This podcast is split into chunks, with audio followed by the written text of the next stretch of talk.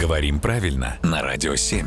Владимир, доброе утро. Доброе утро. Доброе утро, Владимир. Светлана из Новороссийска спрашивает про слово «коллаборация». Она часто слышит его в значении э, сотрудничества, да, хотя говорит о том, что раньше э, это было умышленное или добровольное сотрудничество с врагом. Знаете, это интересный пример того, как для разных носителей языка и особенно разного возраста, одно и то же слово может иметь совершенно разные оттенки.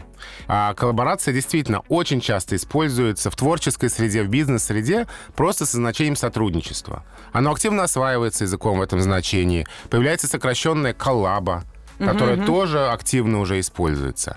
Но для многих носителей языка, особенно старшего возраста, а, это слово неприемлемо, потому что оно очень-очень похоже почти целиком на слово коллаборационизм. А это да. Да, а это уже а, предательское сотрудничество с оккупантами. И вот именно эта похожесть коллаборации на коллаборационизм вызывает неприятие. А вот если мы сейчас откроем словарь, там будет какое значение? Ну, там слова коллаборация вообще нет.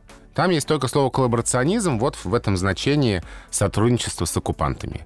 То есть коллаборация, которая активно используется в живой речи в значении сотрудничества, а словари пока его не фиксируют. Хорошо, и что же делать?